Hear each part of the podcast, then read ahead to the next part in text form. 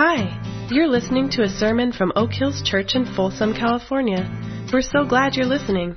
If you'd like more information, you can visit us online at oakhills.org or phone us at 916 983 0181.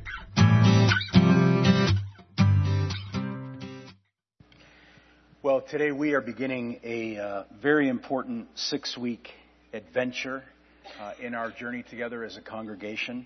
We're starting a series today called Next, and you will see uh, the slide on the screen uh, that sort of announces this for the next six weeks. I'm going to explain the details of some of the things we're going to do in this series in a moment, but I want to start uh, kind of where Stephanie left off. I want to start with the big picture.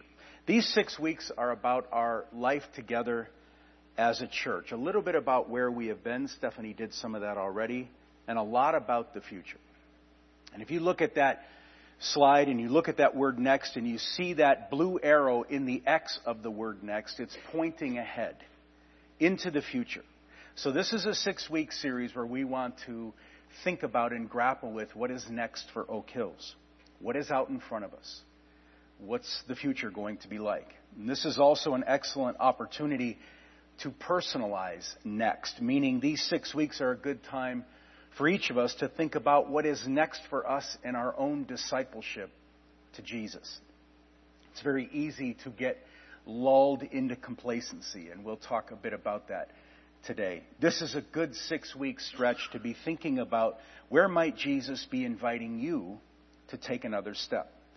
Stephanie talked about the journey of Oak Hills so far, our story. This past December marked our 34 year history as a congregation in this particular town. And as some of you know, lots of twists, lots of turns, challenges, and celebrations over those 34 years. And lots of people who made huge sacrifices of time, energy, and money to carry this church forward.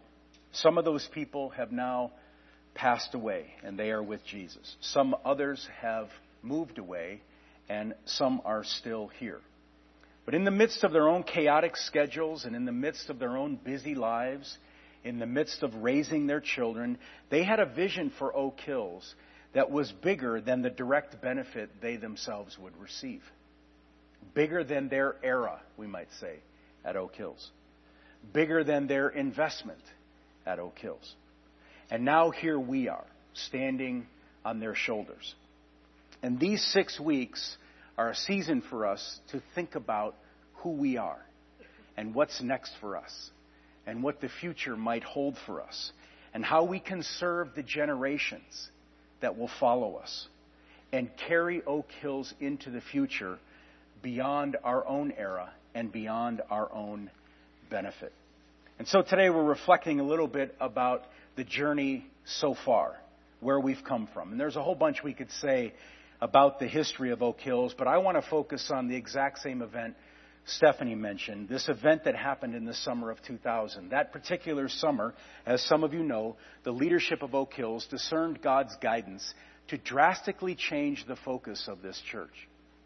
And we began to prioritize the idea of life in God's kingdom and the whole life transformation the Spirit of God wants to bring to those who cooperate with Him. And in that summer and uh, since then, we've been enamored with this idea of Christ being formed in us, formed in us individually and formed in us as a community, and the new life that is now available by trusting in Him and by following him. And some of you know the story, and some of you hope I don't go any further into the story because you're bored with it, and many of you don't know the story. But the summer of 2000 was a pivotal turning point in the history of this church, and nothing has been the same since. The process of changing direction, as some of you know, was painful. And yet here we are today, 18 and a half years later, still as committed to prioritizing life in God's kingdom and personal and communal transformation. And this is a major part of who we are as a faith community. But as we look toward the future, five years from now, 10 years from now, 15 years from now, 20 years from now, we look to the time beyond some of us. The truth is, we know very little about what is next for Oak Hills. Much of the future is wonderfully and magnificently uncertain and unclear and yet to be sorted out and yet to be planned. The future, in other words, is foggy. And one reason for the fog is something we've talked about many times. Drastic shifts have happened and continue to take place in our cultural context. One way to capture those drastic shifts is that the culture, for various reasons, continues to disconnect itself from the Christian story. And it's unclear how these shifts will impact the Big C church and local expressions of it. For example, Oak Hills. But this much we know. We know Jesus' church will continue to exist and it will be instrumental in God's redemptive plan for the world. Some expression, in other words, of the church will always exist as an outpost of the kingdom of God in this world. Because there's no power, there's no legislation, there's no authority, there is nothing that can snuff out Jesus' church. As he says in Matthew 16, 18, not even the power of hell can overcome the church of Jesus Christ. But as the culture continues to shift in various ways, there are unknowns about what the future of the church will be and what it will look like. How will a church be organized in 5, 10, or 15 years? What will meeting together even look like in that time? What will pastoral leadership and pastoral ministry look like five years from now, 10 years from now, 15 years from now, 20 years from now? Today, at least in our context, some of us do this for a living. It may be 5, 10, or 15 years from now. The only way that someone can serve in pastoral ministry is to do pastoring on for a bit and on the other side have another job. All these things are up in the air. All these things are changing. And at Oak Hills, as we think of our own context, there are questions about who is the next batch of people to carry the church forward, to invest, to sacrifice, to care, to serve, and to lead Oak Hills into the future. And there are many other unknowns we could talk about. And we as a church, and I as one of the pastors, want to look far enough ahead so we aren't surprised when the future is the present. We want to be the kind of church that enthusiastically invites God to expand our vision of His kingdom and invites God to speak to us and guide us forward into the future. And I want you to know this. I want to be a pastor who points beyond my time, beyond my leadership, beyond the day when I do this. I want to hold this leadership loosely because Oak Hills is not Mike's church.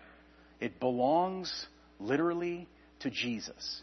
And he has a plan for her, and his plan extends way beyond me. And I want to be the kind of pastor who makes room for new voices and new leadership who can creatively and imaginatively navigate the cultural chaos and help us be the church in the midst of the cultural chaos. Now, be clear, I'm not going anywhere. At least I don't think I am. This is not a fancy setup to announce a resignation. And I don't think there's an imminent termination. Could be wrong, but I don't think so. But the, de- the best time to think about and prepare for the future is before it is on top of us.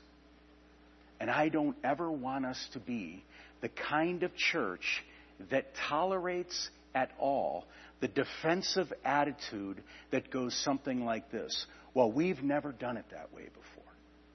I would hope phrases like that would take on the flavor of curse words in our congregation.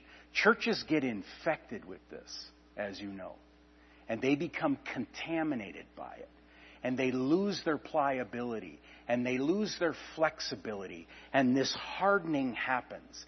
And whatever good soil may have been there at some point becomes a hard path and the power of the kingdom starts to fade in that congregation. I don't want us to be that kind of place. I don't want us to be the kind of church where those of us who are older roll their eyes at energetic and visionary younger people who have different ideas about how to do church and be the church. Think of it this way. We've spent 18 and a half years prioritizing spiritual formation in Christ likeness, individually and as a church community, and talking about the future, thinking about what is next is an excellent way to evaluate our spiritual formation, both individually and as a community, and see if we are actually formed in Christ as much as we have talked about formation in Christ. Talking about the future digs at things that will help us see are we as formed as we have claimed to be. And to help us keep thinking about the big picture, I want to raise a simple question related to the past, present, and future of Oak Hills Church. And the question is why? Why do we exist? Why do we occupy this corner in Folsom? What are we ultimately about? Ultimately trying to accomplish as a faith community? Why is Oak Hills here? And the answer is woven into the story Stephanie read earlier. It's summarized in Luke chapter 8, verses 1 through 3. I'll read it again to you. Jesus traveled about from one town and village to another, proclaiming the good news of the kingdom of God. The twelve were with him, and also some women who had been cured of evil spirits and diseases Mary Magdalena, Joanna, the wife of the manager of Herod's household, Susanna, and many others. It's a stunning picture. May not sound like much, but it's a stunning picture. Jesus traveled with his community of friends, women and men, high class and low class, poor and rich, proclaiming the good news of the kingdom of God and manifesting its power. And in really simple terms, this answers the why question. Oak Hills exists to gather a community of Jesus' friends and proclaim the good news of his kingdom and manifest its power. Proclaim and manifest. And so the role of Oak Hills in individual lives and in this town is to constantly and creatively announce and proclaim the good news of the availability of the kingdom of God. His reign is available. His presence is near. And life and marriage and family and relationships and past pain and present insecurity and suffering and the future can all be transformed by His power if we cooperate with His Spirit, and that is why Oak Hills Church exists. And every single person in this room, or every single person in your life, at your workplace, people you hang out with, people in your neighborhood, every single person is looking for this, looking for God, and looking to experience His kingdom, whether they realize it or not because the kingdom of God is reality. It's exactly what Stephanie was pointing at. The kingdom is ultimate reality. And I realize in saying this, I'm bumping into all sorts of defenses we've all got built into our minds and hearts. The kingdom of God is reality. The kingdom of God is ultimate reality. It is the essence of reality. The way of the kingdom is the way things are supposed to be. It is how human beings were designed to live. And so the kingdom sets forth values and principles that govern a life so that it is ultimately good and flourishing and the way it was intended to be. So Oak Hills exists to proclaim the reality of the kingdom of God and embody, incarnate, and manifest the reality of the kingdom of God through our life together in our relationships, at the communion table, through the reconciliation of friendships and marriages and families, through the practice of love, through serving those who are forgotten and marginalized, and in a hundred other ways. Our mission is actually written in rather beautiful lettering over the water fountain out in the lobby next to the coffee bar. It says Oak Hills exists to invite people to experience the reality of life in the kingdom of God. New life right now in relationship with Jesus under his leadership. One word reality. Oak Hills exists to invite people back into reality. So, the thing for us to grapple with and wrestle with and think through and talk through during this six week period is this Does this purpose of proclaiming and manifesting the kingdom of God warrant the sacrifice of time and energy and money and service that we're going to be talking about over the next six weeks? Does the proclamation of the kingdom of God in word and through our relationships and interactions and life together warrant the sacrifice? Is it really that big of a deal? Does it really matter? Or are we and am I just hyping this up so we can pay off some debt and feel good about ourselves? We have to all come to terms with this in some fashion or form. We have to think this through as individuals and more importantly as families and as a community. And these six weeks are a good time for us to do this, to wrestle with these things and invite the Spirit to help us sort them out. Luke 8 says Jesus traveled around from town to town, and every one of the towns he traveled to was under Roman occupation. The Roman military was visible in these towns as a sign of who was ultimately in charge. And Jesus moved in and out of these towns with the Roman military all around, and he talked with ordinary people. He talked with everyday people. He talked to the rich. He talked to the poor. He interacted with the healthy. He interacted with the sick. He interacted with women, and he interacted with men. And he talked about the kingdom of God. He announced that there was a new kind of life available under his reign and leadership. There was a new way of seeing and a new way of hearing, a new set of values and principles that turned the world on its head. The things valued in society were turned upside down by the kingdom and in the kingdom, and in the kingdom, upside down was now right side up. So the way of the kingdom was the way of truth, the way things were supposed to be. All the stuff of Roman occupied society and of a religiously oppressed society was confronted and upended by the principles and by the values of the kingdom of God. It announced a goodness, a flourishing, a shalom unimaginable to most people in the first century Jesus was talking to. And power accompanied the proclamation of the kingdom. People were healed of evil spirits. They were healed of status distinctions. They were healed of oppression. They were healed of disease. They were healed of greed. They were healed of self absorption. They were healed of addiction, of power, of control, of anxiety, of fear, of anger, and perhaps most of all, they were healed of their small vision of God and their small vision of life. And it was kingdom power through the person of Jesus that brought this healing. Lives were actually changed. Fishermen became apostles. The greedy became generous. The legalistic became gracious. And the judgmental became merciful. But the Romans were still in charge. The military signs were all around them.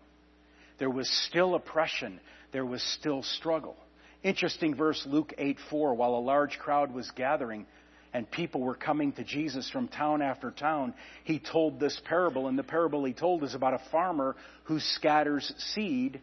And it could very well be a scene Jesus watched play out in the countryside as he wandered from town to town. And one day perhaps saw a farmer meandering through the path that cut through his fields. And as he walked, he scattered seed. And some of the seed fell on a hard path, and some fell on rocky ground, and some fell amongst the thorns, and some fell on good soil. But 75% of the seed that was scattered did not take root.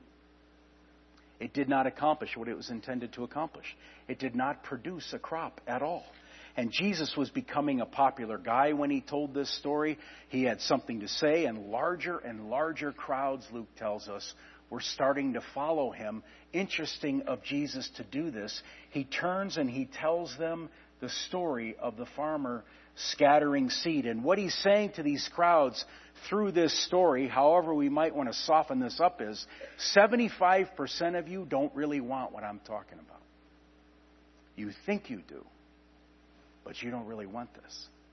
But here's what I find amazing about this parable Luke 8 8, still other seed fell on good soil.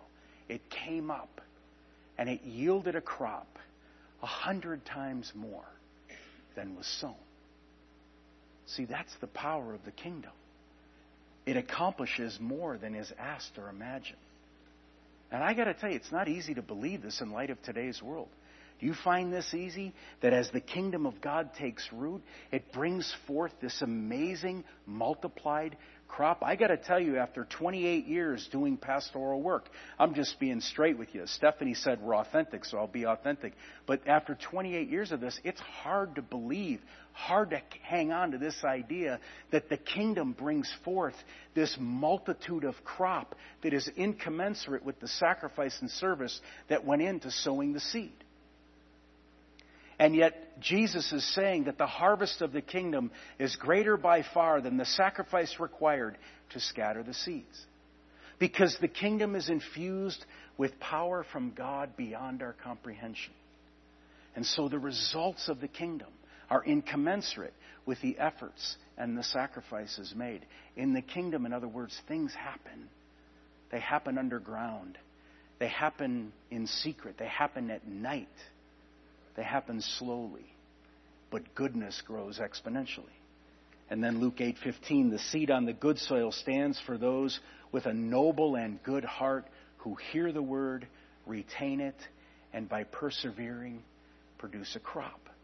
So Jesus entered the first century proclaiming the reality of the kingdom of God to those who suffered and were oppressed and whose lives were not what they wanted them to be. And the question I hope each of us considers over these next six weeks goes something like this Oak Hills exists to proclaim, proclaim the reality of the kingdom of God in today's culture. Question Does kingdom proclamation still matter? Does it matter that we gather to worship Jesus and proclaim his word? And hear His word so we can go forth into this culture proclaiming and incarnating His good news. And I want to suggest to you, admitting my bias, that it matters more than anything. Here's my thought on this. Most of us live in a suburban cultural context where need and hurt and pain and sadness and loneliness hide behind wealth and income and cheap imitations of the good life, where many have the means to fix personal problems and medicate their disappointments. In suburbia, people are able to look okay even when they aren't okay. And this makes ministry in suburbia different than ministry in the slums or ministry in the inner city. The needs of those around us are often hiding behind an exterior that seems okay and looks okay, but really isn't okay. And it takes prayer and discernment and hard work to unearth the ache behind the smile. It takes spirit given eyes and ears to see and hear the hurt and sadness and pain and loneliness lurking behind the success and abundance. And the point is, the kingdom of God is reality. So we are in the business of proclaiming reality to snap ourselves and others out of suburban hypnosis, where things that are not real and things that really don't matter replace priorities that are real and things that really do matter. I'll speak for myself. I have food to eat, cars to drive, a nice house, a good job, two dogs, a warm place to sleep, clothes to wear, health insurance, money to spend, the, the ability to go out to dinner and on vacation, a beautiful family. I live in relative safety and comfort. I have a retirement account. Most of my needs are satisfied. Many of my wants are satisfied as well. And all of this is good. I receive it as God's blessing. I'm glad I live here. I love this community. I love the people of this community. But this abundance I experience is a swinging gold watch, and it hypnotizes me into a suburban trance from which I need to be awakened on a regular basis so that I remember ah, the kingdom of God is ultimate reality. I remember that my life is not about my comfort or safety or retirement. I remember my life is actually not my own, to dispense with however I want to. Because I am, so I claim, a disciple of Jesus. So I have a calling to live and serve and give and sacrifice for Jesus and His purposes wherever I am and whatever I am doing. Suburbanites are good at hiding pain and loneliness, but here's the thing the people in this community need to hear about and see the reality of the kingdom of God, and that is your calling. And that is my calling. And that is our calling. And that's why we sit on this corner. The Big C Church and this local expression we call Oak Hills is commissioned by Jesus to be his voice and his presence in this community and proclaim in words and with actions the reality of his kingdom. And I just think, biased as I am, that really, really matters, especially in light of the cultural context in which we live.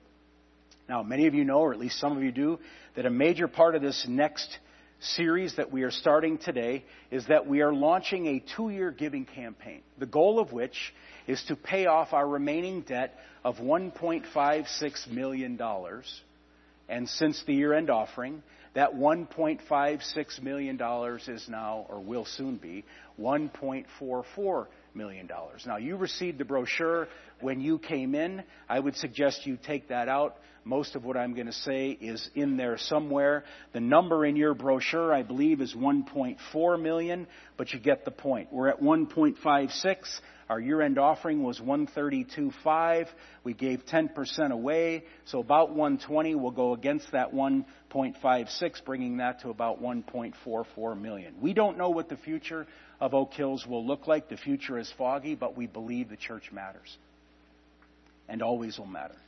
And whatever the church of the future looks like, it will be better equipped to fulfill its mission of proclaiming the kingdom if it doesn't have to spend nearly $200,000 a year servicing this last remaining bit of debt we have as a church. So we're going to spend the next several weeks of this series talking about our journey together as a congregation, thinking about the future, and part of that will be thinking about sacrificing together to pay off this debt once and for all.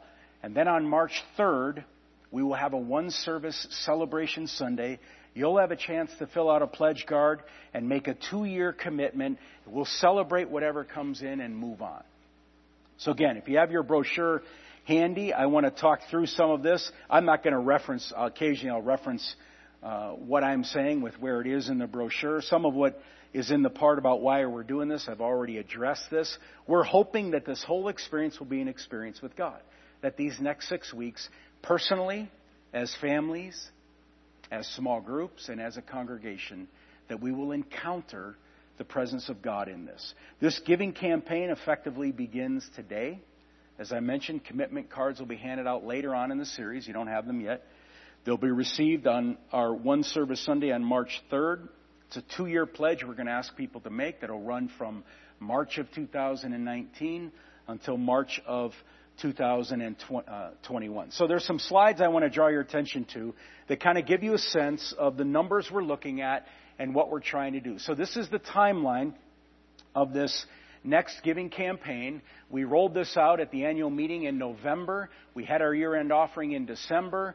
We're starting off with this new series here in January. The pledge Sunday will be March 3rd. And then the mid year offering and year end offering in 2019 and in 2020 will all be going toward this debt. You can go to the next slide.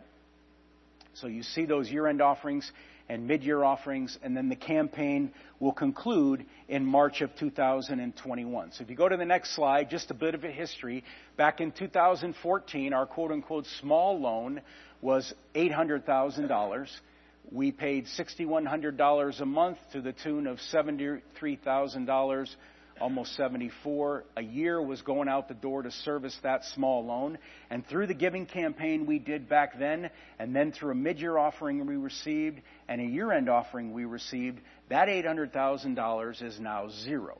So in very recent history, we've demonstrated an extraordinary capacity to attack debt and get rid of it. So that's a little bit of a, a motivation, though not quite as substantial as what we're dealing with now. Our large loan as of right now is about 1.565 million. We pay approximately, given the interest rate, $16,300 a month, which comes out to almost $200,000 a year that is being paid to service the debt. Now, I mentioned that 1565 is reduced by 120 or so, or will be, so it's actually more like 144. So if you go to the next slide, this is the stunning thing. The interest versus principal on that 16.3, about 42% of that payment is interest only, about $7,000 a month, about $84,000 a year that's going out the door to service that debt. And if you don't know why we're doing this campaign, one of the reasons why is because of those numbers and the desire to be faithful stewards, the desire to be able to get ready for the future before the future is here. And we think it's a good idea, no matter what the church will look like or be like, that it not have any debt when the future finally arrives. So when we think about this giving campaign, this is an over and above giving, and I recognize that we're talking money now, and perhaps some of you are going, yeah, every church does this and all that, and I can't uh, take the time to address all those things, but hang with me here for a second, and we'll be done in a moment, and the pain will end. But this is an over and above uh, giving campaign. This means it is in addition to. And we say this all the time, and I, I know it may seem like a broken record, but uh, I want to just discourage any idea of, I'll just redirect what I give to the general fund and give it to the giving campaign. And the reason why that doesn't help is because all that does is pull the general fund down, and then we're scrambling to try and how to make ends meet from week to week and from month to month. So I want to encourage you that this is an over and above campaign. In addition to, in other words, what we regularly give. And related to this, and I, this is the elephant in the room, is the issue of the economy. And in particular, the fears that some may have about the economy and how it's impacting stocks and retirement and so on. And those things all have their place, for sure. But this is one of those things where we want to come together as a congregation, and if you'll permit me, we want to remember who we are first. We want to remember where is ultimate reality? We are followers of Christ. We are citizens of His kingdom. We are eternal beings with a glorious future in God's universe. And so we want to sacrificially give. Now, part of this is there's a personal debt thing, credit cards, whatever, that we hope gets stirred up over the next few weeks to get us all thinking about the other places where we have debt and what we might be able to do to eradicate that debt, how we can get on a budget, how we can live within our means. So this is a little bit shocking. I can't even believe I'm saying this, but we're going to have a budgeting class on February 12th. This is in your brochure. It's on the middle panel of your brochure, I believe in light blue print. February 12th from 7 to 8:30 in the family auditorium, we're going to have a budgeting seminar, budgeting class, one shot deal. You can sign up online or through the app. But the real shocking thing is I'm going to be facilitating the class. And I have no idea what I'm going to do other than Julie and I this last, uh, last January, January of 2018, had done budgeting for years and I stumbled into this online app and I started using it and she and I started talking about it.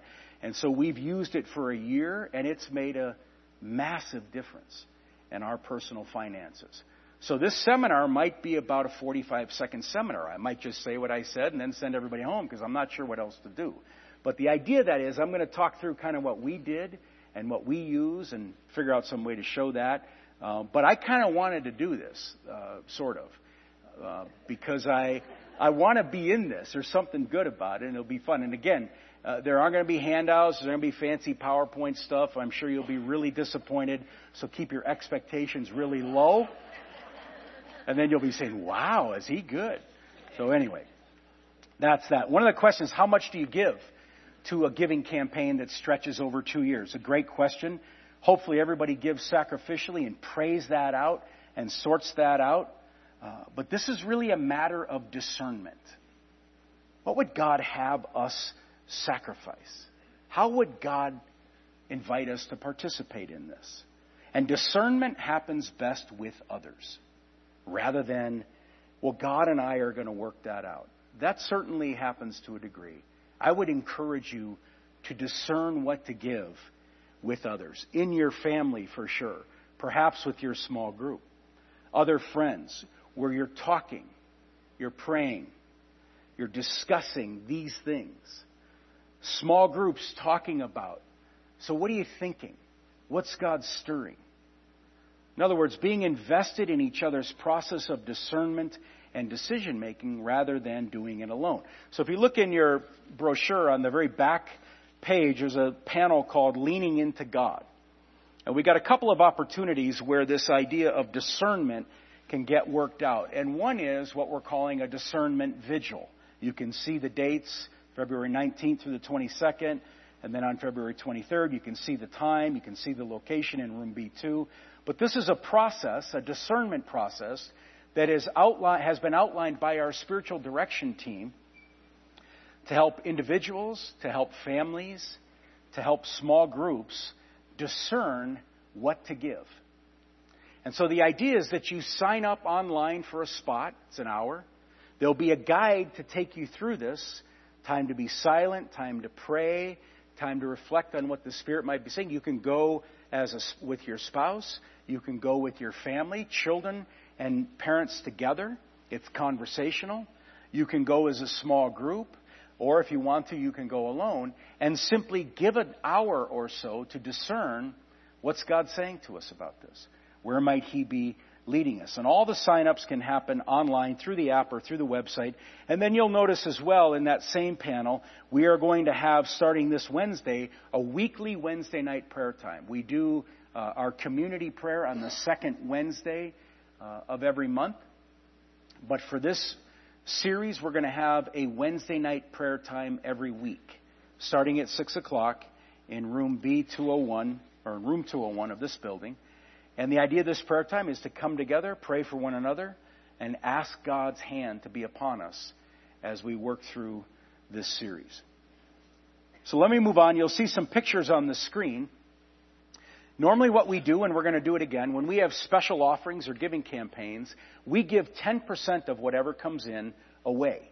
We give it to a ministry outside the church. And when it came to this one, there was some pause that I felt over the fact that this is a debt reduction campaign and we're giving 10% away. It would be nice to give 10% away to, for example, another church within our conference who maybe has a mortgage, smaller church, that our 10% would pay off for them. Something like that. To try to find a 10% giveaway, in other words, that was in the stream of what we're doing, retiring debt and getting our uh, facility debt taken care of. So, long story short, uh, with Kent's help and with Lisa Schmidt's help and our conference's help, uh, we connected up with a guy. His name's Joe. He's a pastor in Philadelphia. And a while back, Joe had this idea, this stirring, this move of God in him that said something like this I live in one of the most crime ridden cities in the entire country, Philadelphia. And Germantown is an area in the inner city of Philadelphia full of drugs, full of crime, full of homelessness, full of all sorts of things. And so Joe took his own personal money and bought this abandoned building or set of buildings that were being used by homeless people just to provide shelter for them. They're run down, as you can see from the pictures. He paid for it with his own money because he had this vision, this stirring, that God wanted to do something in that area. And so he has this idea of a Koinos Center, which will be a community center where homeless people and other folks in that area will have resources, services, help, classes, um, all sorts of things that can help them get on their feet. And as we navigated around and talked with Kent and talked with Lisa, talked to our conference, we decided let's take 10% of whatever comes in in this giving campaign and help them renovate that place so they can get it up and running. And so our missional living uh, coordinator, Emily, talked with Pastor Joe this week, and uh, I can't tell you how juiced up he is about this idea. He's going to be here in late February for another engagement, and we're going to have him come and, and, come up here and share exactly what they're doing and how our uh, 10% can help them move along that way. So that's an exciting connection as well. Have one other thing to mention that is along these lines. We're really trying to be aggressive at attacking this debt and getting rid of it. Long story short, it came to us just a couple weeks ago the possibility of refinancing that $1.56 million loan uh, and refinancing it now, getting a more favorable rate, a more favorable term, which would allow more of our monthly payment to go to principal. And so our current interest rate, for those of you who are into this sort of thing, we currently pay 4.91% on that million and a half. We've now entered into, hopefully Tuesday, we'll sign all the papers and it'll be good to go. We've entered into a new loan with a new bank where our rate in the first year will drop to 2.49%. And so we're going to keep our payment at the same, and every little extra bit of it will go to principal uh, so that we can uh, pay down principal, which means the more we can bring forth in the first year and pay toward that uh, big number, the less we have to refinance in the second through the tenth year, and that rate is 4.65%, which is still lower than what we're paying now, but we want to get paid down as much as possible. So I don't know why I'm excited about this, but this kind of thing, it's the old accountant in me that gets a little jacked up about this. But the more we bring in the first year, the more we can pay down, the less we have to refinance, and the quicker we can get out of debt. And there are some numbers rolling in. We're not dead sure on it yet, but there's some numbers rolling in. Things like this. We'll save $45,000 just because we're refinancing in interest payments. The chance of us actually accomplishing this is really, really legitimate. Meaning this, if we bring in about $100,000 more than we did for that to the modulars and beyond thing, the combination of that 900 grand plus lower interest rates plus the year-end offering plus the principal amounts that are going to be going to pay down the loan, we can legitimately have this thing paid off in about two years. And we would be debt free. So there's a lot going on with that. Last thing, and then we'll be done, is this idea of daily prayer. Again, it's in your uh, folder, it's in your brochure. It's on the last page in the Leaning into God panel.